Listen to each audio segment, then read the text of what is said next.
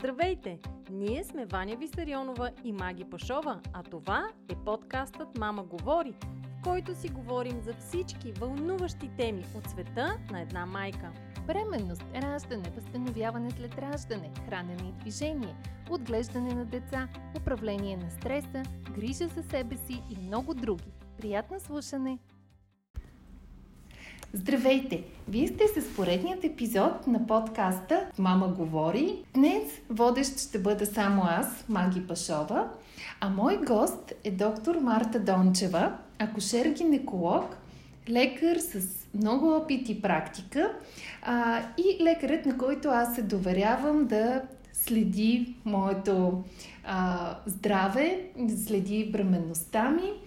А, но днес с нея ще си говорим не за бременност и раждане, теми, по които съм сигурна, че тя има много какво да ни разкаже и да ни обясни, но всъщност избрахме да си говорим по една друга тема, която на пръв а, поглед или на първо чуване може на всички да ни се стори много позната.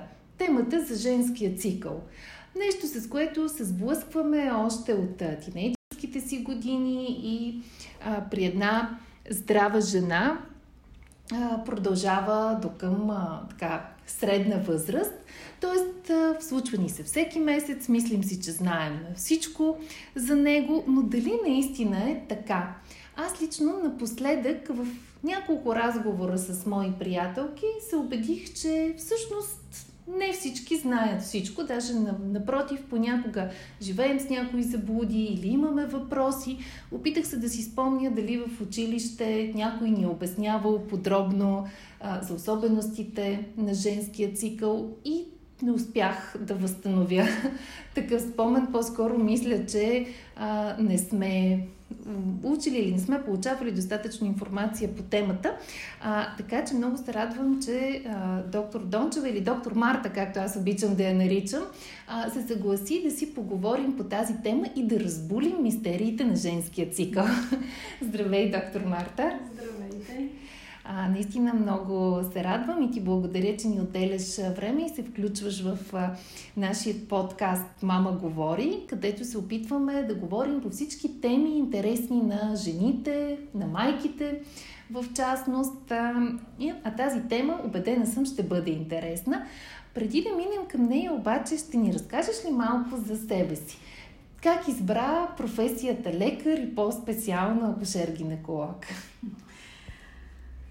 А, много лесно избрах а, професията и специалността, тъй като майка ми е акушер-гинеколог и тя всъщност ми е предала всичко това, което а, знам и много ми е помогнала в професията, основ, особено в основите на професията, началните стъпки и по-натам вече обсъждаме случаи, да. можем да си говорим вече на по, по-високо ниво. Не, това звучи наистина много приятно да, да си имаш родител, който споделя с, с теб специалността си. А лесно ли се работи, когато... А, лесно се работи, защото аз, а, ние сме в прекрасни взаимоотношения. Единствено в началото, тя понеже беше дълги години началник, mm-hmm. общо взето малко предава този тип отношения върху мен. Иска всичко да се изпълнява на момента и правилно и всичко да е съвсем перфекционист. Да, тя е голям перфекционист и така, но това всъщност е хубавото и качество, така че винаги съм уважавала и се радвам, че е такава, за да мога да, да науча и аз максимално каквото мога от нея. Да, а, а тя ли е твоят лекар? Защото да, дори да, лекарите да, гинеколози имат нужда от... Абсолютно, абсолютно. Да. Тя е моят лекар. Даже в един момент, в който раждах а, второто си дете, пожелах тя да бъде моя оператор, да. който според мен беше много труден момент за нея. О, представям си, да. Но аз съм била в някаква явно невменяема такава форма, защото не съм могла да оценя, че какво ще ни причиня с това нещо, но слава Богу. Те справила се. не ми се сърди за това нещо. Да, сигурно не, не е лесно на, на близък човек да... Да, по-различно. По-различно. Но всъщност, когато си професионалист в даден област, обикновено правиш това, което можеш и което да. трябва и обикновено някакси ам, емоциите отиват малко по-назаден план. Да, абстрахираш се. Когато имаш работа да вършиш, да. Да, а, а ти, ти имаш двама сина, те ще продължат ли Много семейната традиция? Само единия а, големия ми син също продължава семейната традиция, в смисъл, че учи медицина. За сега още не се е ориентирал към Специално. специалността, но ще видим. Да. Живота ще покаже. Живота ще покаже, желаем му успех. А, сега да се насочим към темата за, за женския цикъл, като в началото ми се иска да уточним малко терминологично понятията, Да. защото имам усещането, че още оттам тръгват заблудите и грешките. Чувала съм, даже и аз понякога наричам кървенето цикъл. Да. А всъщност не е точно така. А, Всъщност нали? не е точно така. Самото кървене всъщност е малка част от целия менструален цикъл. Да. А, но аз искам да започна малко още по-в началото, Добре. т.е. от анатомията. Мгм. Защото според мен трябва много ясно да се обясни, че менструалният цикъл всъщност е резултат от една много синхронизирана система на човешкото тяло, което всъщност представлява една пътечка от жлези и взаимоотношения между тях, а, които се намират а, по цялото ни тяло, не само в половите ни органи и м, най-вече всъщност започват от главата. Така. Защото в главата има клетки и структури, които отделят едни вещества, наречени хормони. Да. Хормоните са в едни много такива сложни взаимоотношения, в много а, разнопосочни връзки, но са много, м, ам, как да кажа, стриктни, не ами, а, м, връзките между тях ам, обославят а, а, много, много фини са механизмите, Мгм. които обославят ам, резул, резултата, който Да. те правят. А, сега, но да не се впускам в някакви супер подробности, въпросът е следния, че менструалният цикъл всъщност е крайният резултат от ам, връзката между жлезите, които се намират в мозъка, Мгм. между структурата, която се казва хипоталамус, структурата, която се казва хипофиза. а, След това хипофизата влияе върху яйчниците и яйчниците върху матката или ендометриума на матката. Да, т.е. много органи са намесени. Много органи са намесени в а, това нещо. И фактически аз ще разкажа всъщност повече за матката и за яйчниците, Да. защото те всъщност пряко участват. Другото само ще го спомена. Какво представлява менструалният цикъл? Първо, а, много е важно да се знае как се отброява менструалният цикъл. Да. Менструалният цикъл се отброява от първия ден на кървенето. От първия ден на кървенето. Това е много важно да го отбележим, защото а, на мене ми се случи с първата бременност, Мгм. когато ме попитаха а, кога беше последният ви цикъл. И аз всъщност не знаех какво да кажа, от кога се брои. Да. И после съм си говорила с други жени, които са били в подобна Да. ситуация. Много е А, и реално май повечето го научаваме точно покрай бременността. Да, така е.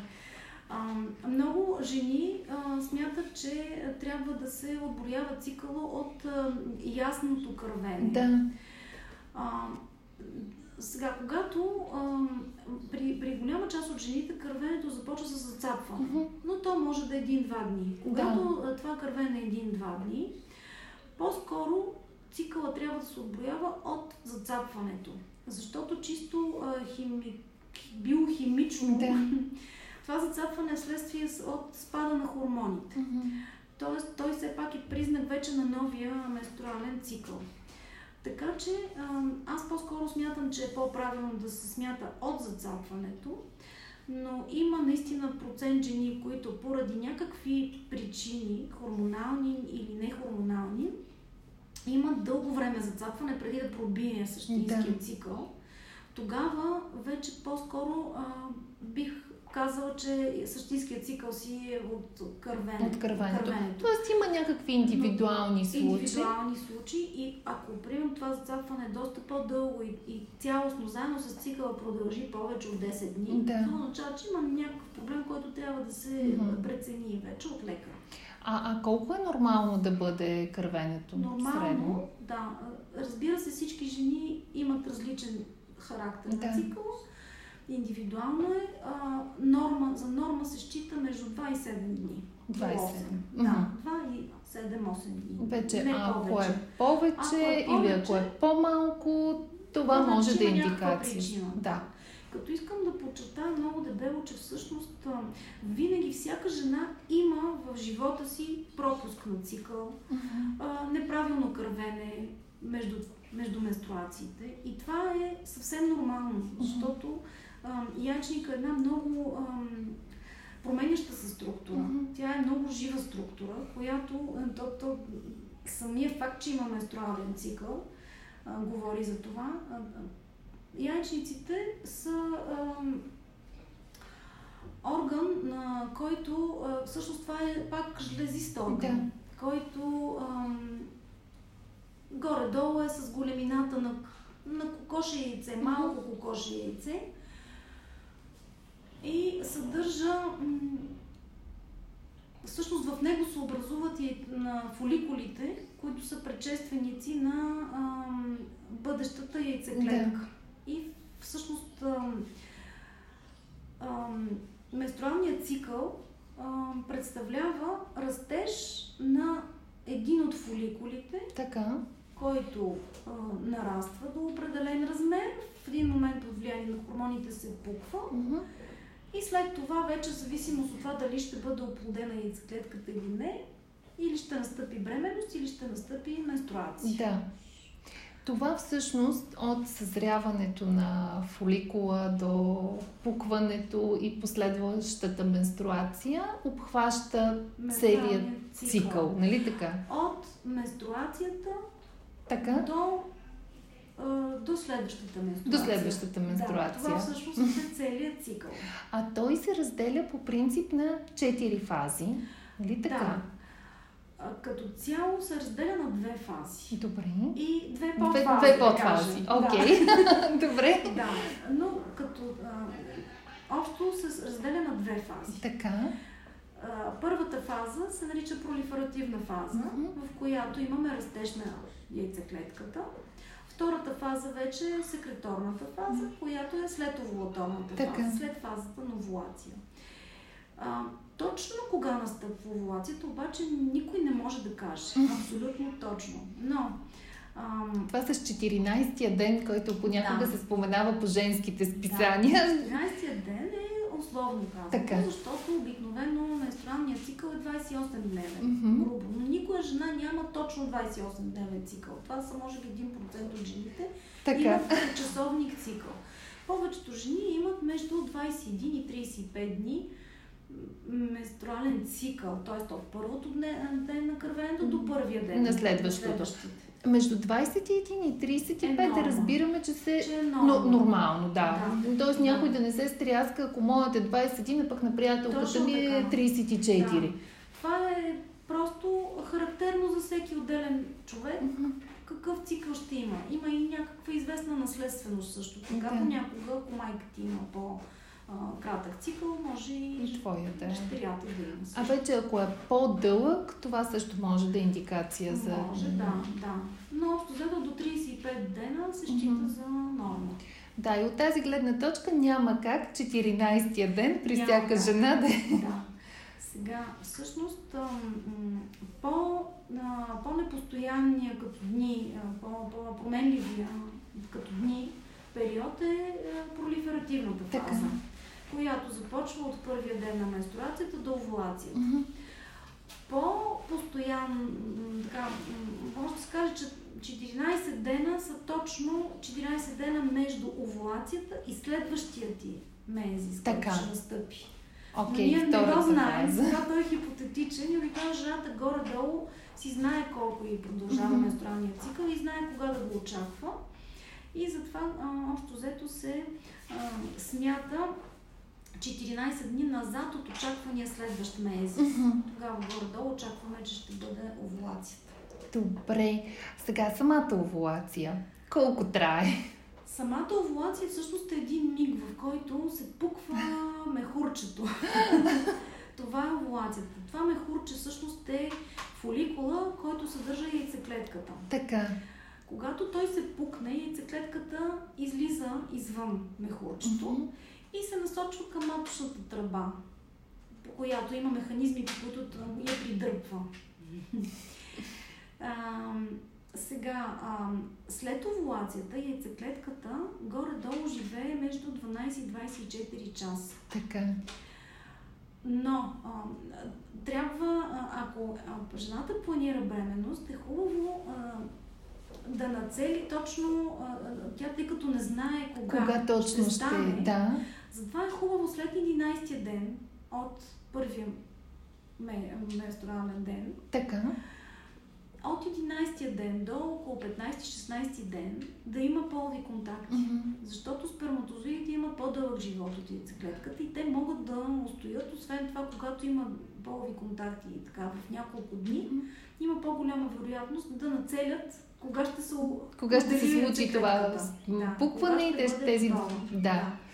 А, тоест, а, колко около 3 дни живеят сперматозоидите? Даже или... и до 5 Даже дни до пет. Може да бъде, да. До, общо взето няколко дни може да просъществуват а, и да, да, да имат оплодителна способност. Но трябва половия контакт да се е случил преди овулацията или в деня овулацията. на овулацията, Точно защото така. след това вече... Да, всъщност дори след овулацията, но до 24 Да, часа след овулацията. 24 да. След това часа. вече няма как, Тоест- защото яйцеклетката няма да, да вече да е жива. Да. Тоест, дамите, които планират бременност, трябва да се опитат в този След период. 11-12 ден да имат контакт. А тези пък, които а, искат да избегнат а, зачеване, Точно обратно. точно обратното, това да няма избягат. такава Да. Но със сигурност не говорим само за един ден, в който това може да, се със случи. сигурност. И затова а, всъщност жените, които много се притесняват, че не става веднага забременяването, трябва веднага да престанат да се притесняват, Да. защото наистина понякога е въпрос на време и търпение да се случат нещата. А възможно ли е да, да има две овулации или, да, или два озрели фоликула в рамките на един е цикъл? възможно, да. Мгм. И точно това е, вече резултира в многоплодна бременност. Това е много плодна. Да. Да. А, а може ли да има пък а, някакво изместване на овулацията, като тук а, ли бих споменала моя случай с а, първата ми а, бременност. Да, Аз съм убедена от всичко, което сме изчислявали, че тя се е случила малко след края на, На цикъла. на цикъла, на, на, да, на кървенето, а, защото това беше единственият а, период в месеца, в който сме имали много безопасен контакт а, което значи, че е било някъде на 7-8 ден. Доста да. рано е, това е Доста необичайно. рано. Много необичайно, но не е невъзможно. Възможно е. Да, т.е. Предполагам, че всякакви... им, тогава е щяла да дойде по-рано менструацията следващата. Най-вероятно, е да. Да. Е щяла. Възможно е, да. Тоест- Затова понякога идва месеца по-рано, защото Мгм. цикъла се съкръщава, хормоналния а, стимул се променя и реално овулацията настъпва по-рано. Ако да. овулацията настъпва по-рано, това означава, че менструацията ще дойде по-рано.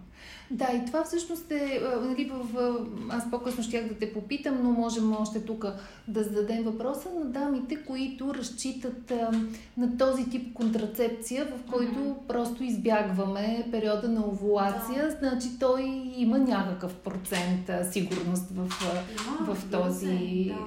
Но, но ето, че може Но да е се доста случи. по-несигурен от останалите методи, които са за контрацепция. Тоест, Да. ам, прекъснатия, а, да, да, прекъснатия коитус и както и ам, ам, съобразяването с дните на очакваната овулация, това са най-несигурните методи по принцип. Въпреки, Да. че има жени, които имат доста стабилен цикъл и доста точно могат да предвидят кога биха могли да се забременят Да. и не. Но ако Но не цикъла трябва не е да се съвсем разчита. точен и примерно един месец да, е не е много 30, регулярен, другия месец е 33 дни, тогава Не е много Не е сигурно. много сигурно. Да, да. Тогава пък се получава много голям, много дни се събират и то фактически имаш много малко дни, в които можеш да правиш безопасен контакт. да. Имаш безопасни контакти. Добре, нали, това са от една страна много естествени а, методи, за които Да. не би искал да, Да. прибягва до, до Да. другите, но не могат да ни Да, гарантират. не можем да ги отречем, но а, всъщност няма метод, който да е абсолютно 100% Мгм. сигурен. Винаги съм го казвала това на моите пациенти, Да. защото те смятат, че гълтайки хапчета е невъзможно да забременеш, но не е така. А имало ли си случаи в а, твоята практика с а, да, дама, която взима а, контрацептивни или хапчета? Винаги И... има случаи. Да, имала съм случаи. Както и тази, която взима контрацепция, така и а, дами, които имат вътрематочни а, песари, а, които са доста надежни методи, Да. но се случва, случва се бременност. Добре, т.е. нямаме, нямаме, Няма пълна гаранция. няма пълна гаранция. Липса на контакти, което не, в случая не е Да. интересно. Да. Не е интересно, не го Не и... го искам. Не го искаме. Да. А, добре, а, да се върнем пък на тези дами, които искат а, да, да забременеят. А, има, доколкото знам, различни методи за следене на овулацията. Овулация, точно така, Нали, да. съответно, ако не можем пък да имаме контакт всеки ден от месеца, а, какви са методите за следене? Най-простите методи са следене на базална температура. Тоест, тоест ам, мерене на температурата, която е в ануса. Така. От дебето. Така. Слагаме си термометър всяка сутрин преди ставане. Мериме температурата. Така. И а, чертаеме една крива, на която си отбелязваме всеки ден каква е температурата. Обикновено във втората фаза на менструалния цикъл, тази, която е секреторната, а, нивата на един хормон, който се казва прогестерон, почват да се покачват. Те се отделят от а, неоплодената яйцеклетка, Така.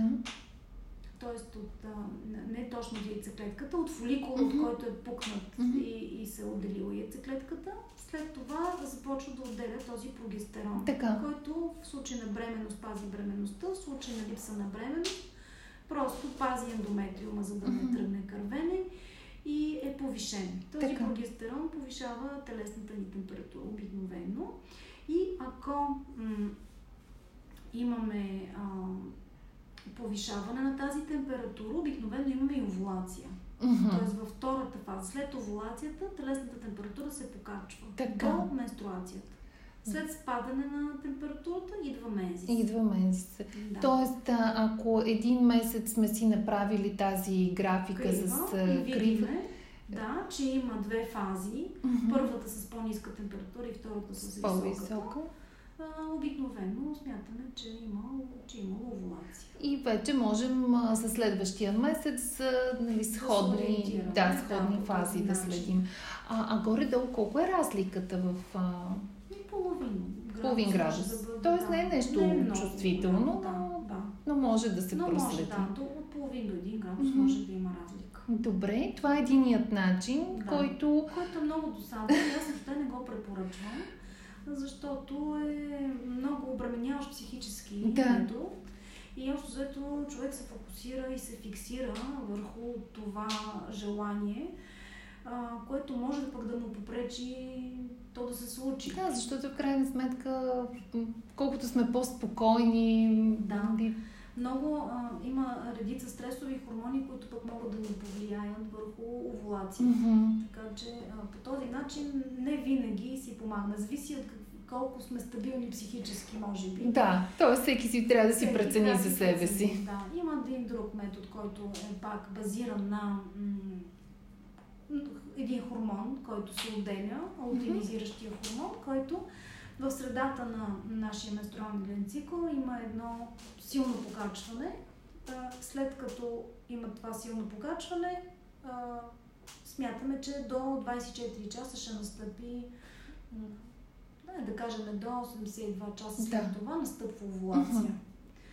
И на този принцип са базирани тестовете. Така. Тези тестове са като тестовете за бременност, Мгм. които всъщност измерват а, нивото на хормона. На хормона. Тоест, И са отново с- уринарни тестове. Да. С отделяне на урина, има си към тях описание, точно как се прави. И се гледа дали има пик на Да. покачване на хормона. Когато лентичката, лентата отчете пика, след това трябва да очакваме следващите 2-3 дни настъпване на овулацията. И тогава да планираме контакт. Да, да. И това звучи по... по-удобно. по-удобно, по-лесно. Да, пък и малко затормозяващо, но пък все пак и по-лесно и по... Да. По-приятно, може би. И пак въпрос... Да си мериш температурата. Да, и Да, пак въпрос да няма фиксация, и да, защото тогава наистина става обременяващо. да да. Защото пък ако има някаква грешка в измерването или пък някаква неточност, жената пък може погрешно да си направи извод, че няма овулация и това още допълнително да я затормози. Абсолютно. също не трябва. Да, да. става. Желателно, да. Желателно да няма. А, нали, ти казваш стреса, стреса, че влияе. Той влияе не само върху самото желание за забременяване, неговото случване, но и като цяло върху а, така, цикъла, върху а, всички процеси в, в тялото ни, но знаем, нали, при силен стрес може да се а, случи пропускане на цикъл или по-рано, а, Да. идване, скъсяване. А кои са другите фактори, освен стреса? В смисъл външни фактори, които могат да окажат подобно влияние. Да. Всъщност аз мога да кажа, че стреса би го посочила като едно по-общо понятие, Мгм. защото стреса а, искаме да кажем като не, нещо като шокиране Да. на яйчника и а, тази хормонална ос, която всъщност е много финна и може да се разбалансира от някакво външно влияние. Този вид стрес може да се, да, да се определи като примерно гладуване, много усилени физически упражнения, Да. които не са били до сега характерни за тялото ти и си започнал много да се натоварваш И физически. това да вкарва организма в стрес. Някаква много силна емоция, положителна или отрицателна. Обикновено отрицателните емоции влияят по-зле, разбира се. да. А, какво друго може? Промяна на климата дори. Мгм. Пътуванията понякога изместват цикъла. Да, на много мен ми се е случвало. явление, да. Да. Така че това е нещо съвсем нормално и човек не трябва да се побърква, когато в такива ситуации има някакво пропускане на цикъл. Да, т.е. когато еднократно Когато или еднократно и е, и е свързано с някакво събитие, промяна, промяна, може да, да, се, да се изчака, ако няма други оплаквания жената, може спокойно да изчака малко да види следващия цикъл как ще протече. да. Когато Вече- обаче има няколко пропуснати, Но когато има няколко пропуснати, вече може да е някакъв сигнал, който а, първо трябва да се направят изследвания допълнителни. Затова е хубаво да потърси гинеколога си за съвет и за преглед. Особено Да. ако не е ходил отдавна на гинеколог, да го потърси и да я прегледа, да види дали има някакъв сериозен проблем. Мгм. Но понякога може да е и отново, нали, в, в, в тези случаи, а, да имаме няколко пропуска Може. и да се възстанови. Въз- Да, да. Аз съм имала такива случаи. И то много драстично, като настъпване на менопауза едва ли не. След което имаме напълно възстановяване до бременност дори на яйчниците. Много, аз самата съм се очудвала от тия ситуация, защото наистина много, много е смайващо, когато го, го видиш това нещо. Да. И когато видиш, че практически не работят яйчниците, са абсолютно, да, абсолютно пасивни. Но това при жена, която е в по-ранна в възраст, млада възраст, млада да, възраст. говоря за да. млада възраст. И след това по някаква причина организма се успокоява и се оправят Да, нещата. това всъщност е едно от доказателствата колко невероятно е човешкото тяло Да, и природата е необикновена, Да. наистина. Случва всичко. всичко се случва. Добре, а, при младите момичета, аз изпомням а, при мен в началото, мисля, че бях около 13 годишна, когато дойде първият цикъл. А, първите пъти беше доста обилен, така по-неприятен. Да. После имаше един период, в който а, почти спря за известно време, отново се възстанови. А, беше непостоянен, един месец а, идва на 25-6 ден, на следващия месец го няма 35-6 дни, а след това, може би някъде след 20-та година, особено пък след а, първото ми раждане, нещата изключително се регулираха. Да. Това а, нормално ли е да е така или по-скоро е някакво изключение? Напълно нормално е в този вид, в който ми го разказваш. Първо да кажа, че най-най-първия месец на, на момичето идва обикновено след 9 годишна възраст. Преди това се счита за много рано. Да. Тоест не, не, не нормално А, рано. а 9 не е ли също? Много е рано, но е, все още се счита за норма. Добре, Има такива случаи. Необичайно е, но, но е норма. но е норма. Да, Добре, особено т.е. да не се притесняват време. майките да, на Да не момиченца, се ако... ако случайно дойде много рано. Добре. Обикновено идва след като а, започват някъде година и половина-две след започването на образуването на вторичните полови белези, mm. като увеличаването на градните жлези, окосмяване, да. този тип Тоест, ако тези са на лице, вече може да следим. Вече, да. Хубаво е да поговорим с детето. Да, течението, вагинално да. също може да има. И е хубаво вече наистина да се направи един разговор, да, да се поговори с детето, да, да, да не, да, да не е изненада. Да. Защото обикновено този вид изненада за тях е така силна емоция. Да, може да бъде много. Стрес, да. А, след като а, може да се появи, значи между 9 може и на 18 да се появи. 18 е късно, mm-hmm. а, но се случва. Тоест да. това е вариация на норма. Да, т.е. 9-18 се счита за норма. за норма, да. да. Добре. Като, след като се появи първия мезис, е напълно нормално да не някои жени имат, откакто се появи първия месец, имат съвсем редовни менструации след това всеки месец. Така. Но а, обикновено първите две години след появата на първия месец се регулира менструалния цикъл. И е напълно нормално той да прескочи, да се появи два пъти в месеца, да, да има по-продължителен характер, да кажем, на кървенето. Разбира се, хубаво е при поява на менструацията вече да в някакъв момент майката да планира преглед да. него, за да се види дали всичко е наред uh-huh. и за да се започне така момичето да, да свиква смисълта, че е хубаво е един път профилактика, да. да се прави профилактика и да не се притеснява от това. Да, това е както малките дечица ги водим на заболекар да. още преди да има някакъв да. проблем с зъбките, по-скоро да. нали, изграждане на този... Да си имаш такъв навик, навик да, да търсиш mm-hmm. съвет. Сега. Ам... Вече след, може би, 18-та, 20-та година. 2, 2 до 3 години максимум uh-huh. би трябвало вече менструацията да си а, да се стабилизира и да си добие характера, който ще си има през годините. Да. принцип.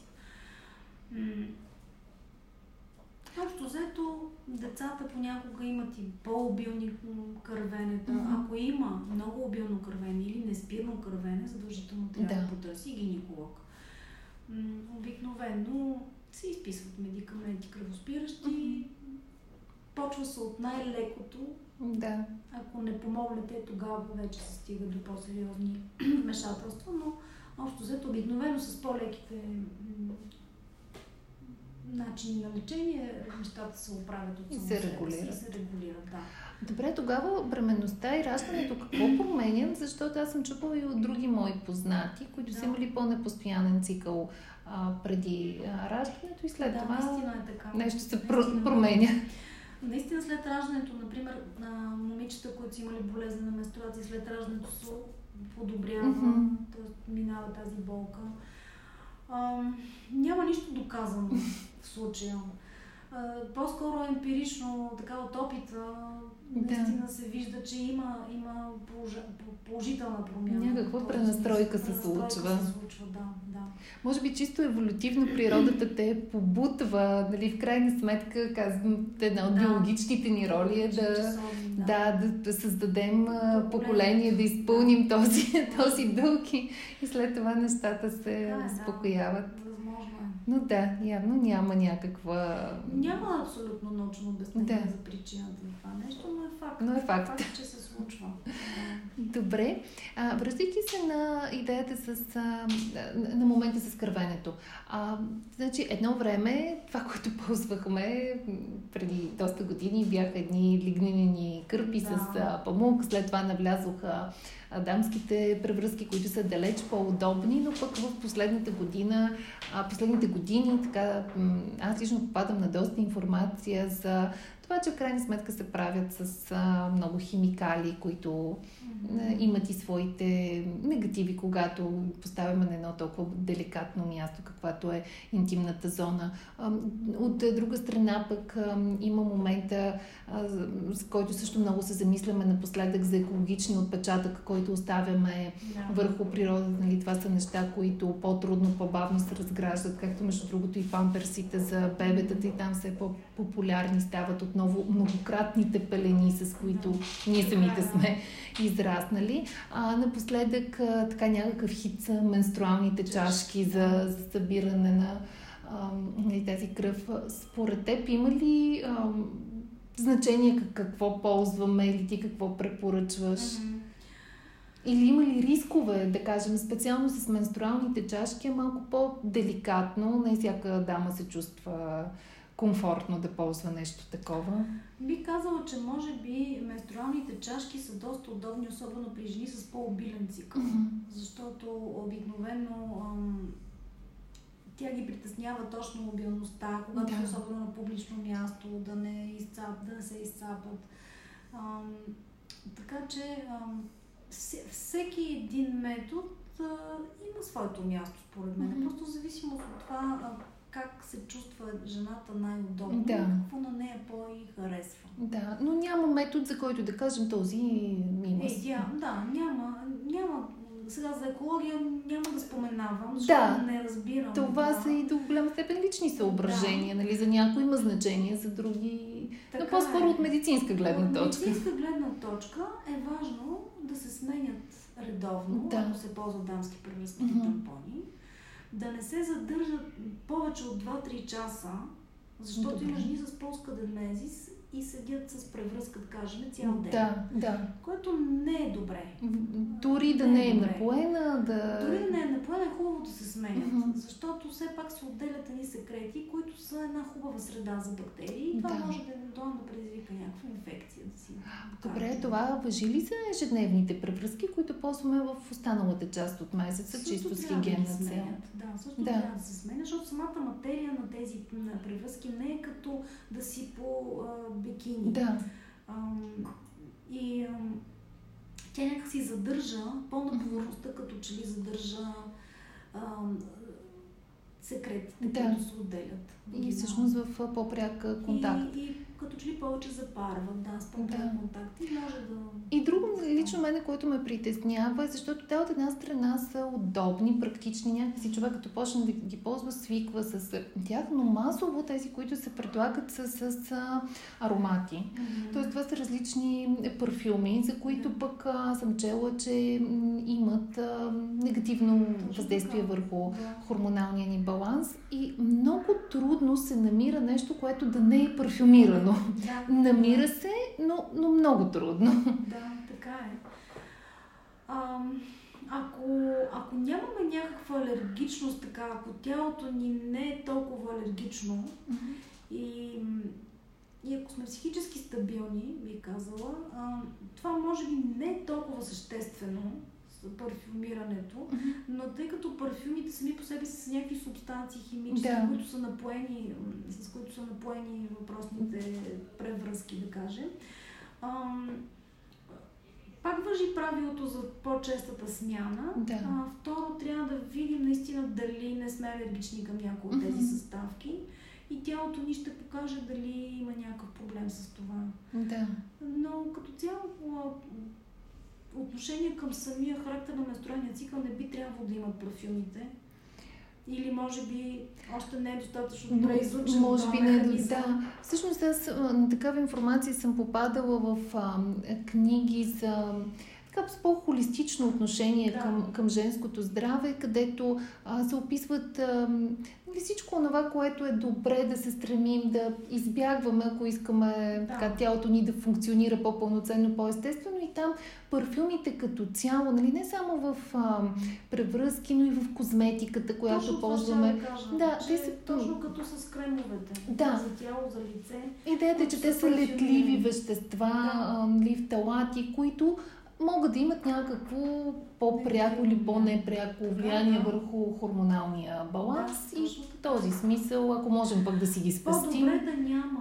По-добре да няма. Тоест колкото по-естествен продукт, толкова да, по-добре да. за нас. Въпросът е, че се оказва, че точно тези се намират вече все по-трудно. Трудно се. Да, колкото и да е... Сигурно са и по-скъпи. Колкото и да е странно. Да. да. Добре, да. и за, за финал на, на тази тема един такъв по-различен въпрос, свързан с интимните прически. Нали, те малко да. също като при а, превръзките и другите да. средства, също напоследък има голямо разнообразие от това как да ги поддържаме, било то с а, а, бръст бръснене, кола маска, различните видове фото и лазерна епилация, а, някак си едва ли не е, вече възприемаме, че трябва да бъдем по... Да няма косъмчета. Да няма косъмчета, да, да е гладко, свиква Да, се. е. А, въпросът е има ли медицински противопоказания или е окей Да. да си поддържаме такъв тип? Аз мисля, че всяка жена се чувства по-хигиенично, когато има по-малко косъмчета Да. или поне са по-къси, или по някакъв начин тя си ги ам, поддържа. Да. А, много зависи и самата жена как се чувства Мгм. по-добре. Разбира се, ако трябва да се връщаме към природата, е най-добре нищо да не, правим и никакви прически. Но Е, бе, то това значи цялото тяло да всичко, оставим. Да, едва ли не всичко да ни природен расте вид. свободно, Да. Така че според мен няма нищо лошо в това нещо човек да си прави прически или пък да си обезкосмява отдолу. А, просто е важно да се поддържа една добра хигиена. Да. А, хубаво е, ако се ползва кола маска, да кажем, след това да се а, намаже с едно естествено кремче, хи, хидратиращо. Дори може и да е по-мазно, което Мгм. да помогне кожата. Дори, дори най-обикновено дефламол би помогнал. Да. Което обогатява с витамини кожата и, и регенерира по-добре. Да. А, в този смисъл, може би фото и лазерова епилацията са добри, защото може, мисля, че не дразнят толкова силно кожата.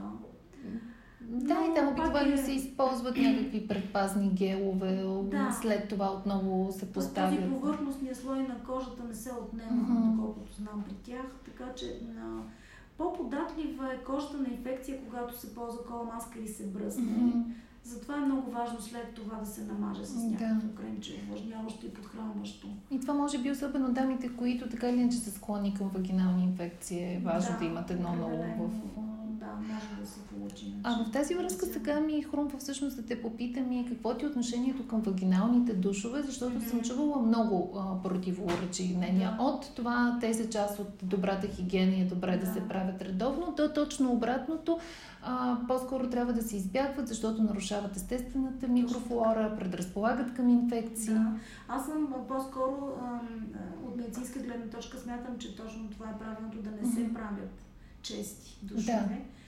Защото наистина отмиват естествената среда и полезните бактерии, И полезните които са, а, поддържат киселинността, Мгм. което е много важно всъщност за чистотата на, влага, на влагалището. Да, и тук може би, споменавайки думата киселиност, може би е важно да кажем, защото напоследък е така популярно да говорим за алкалн... Да. алкално хранене, алкални Да. храни, за това, че тялото ни е алкално, но всъщност не цялото Не тяло цялото е тяло е алкално. алкално, да. И има места, Всъщност, които... Всеки, всяко едно място си има определена киселиност, която е норма. Да, Кръвта, слюнката, стомаха. Стомаха е с изключително, Изключително киселинност, да. Така трябва и да бъде. да, защото има бариерна така функция че- и ако не е тази така. да се Трябва излага. просто наистина да слушаме тялото си и да гледаме наистина нещата, да се върнем повече към природата, защото Да. наистина се а, втурваме да променяме неща, които а, няма нужда да бъдат променяни. Тоест, ние променяйки ги само си, на, Си вредим, вредим да. Тук може би цялото идва от това, че живеем вече в един свят, който изцяло е... предлага някакъв продукт, Да, според да. мен. Всичко е въпрос на, на, на, на бизнес. Да, а в крайна сметка, поне по отношение на така интимното ни здраве, а, може би колкото по-малко продукти на меси има, толкова по-добре. Да, така че вагиналните душове не ги препоръчвам. Мгм. А, дори правейки често такъв вагинален душ, можем да си а, докараме и по-обилно течение, защото организма се опитва повече и повече да, да образува клетките да се а, регенерират много по-бързо и реално а, можем да си докараме по-обилно Да. течение по този начин или пък да, Да. си докараме някоя инфекция. Тоест от свръххигиена да постигнем Свръххигиена, обратния резултат. защото, Да, ще постигнем обратния. Да. Супер. Аз мисля, че това е един а, много добър а, финал, да се, с един призив да се връщаме повече към естественото, към а, нормалното, по-малко намеси Така е, да. и е една добра, да, добра хигиена, но не прекалена. Не прекалена, да. Не трябва да се манячаваме и да прекаляваме.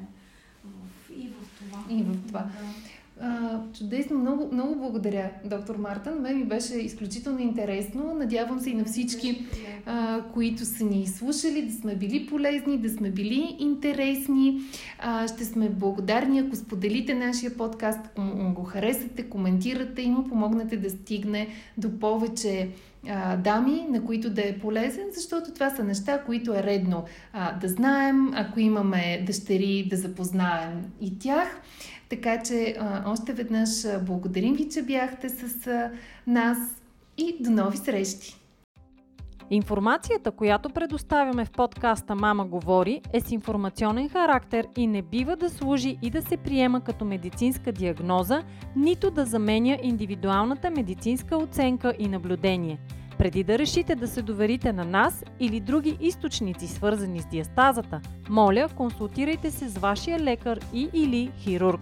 За повече информация посетете нашата веб страница nenadiastazата.com.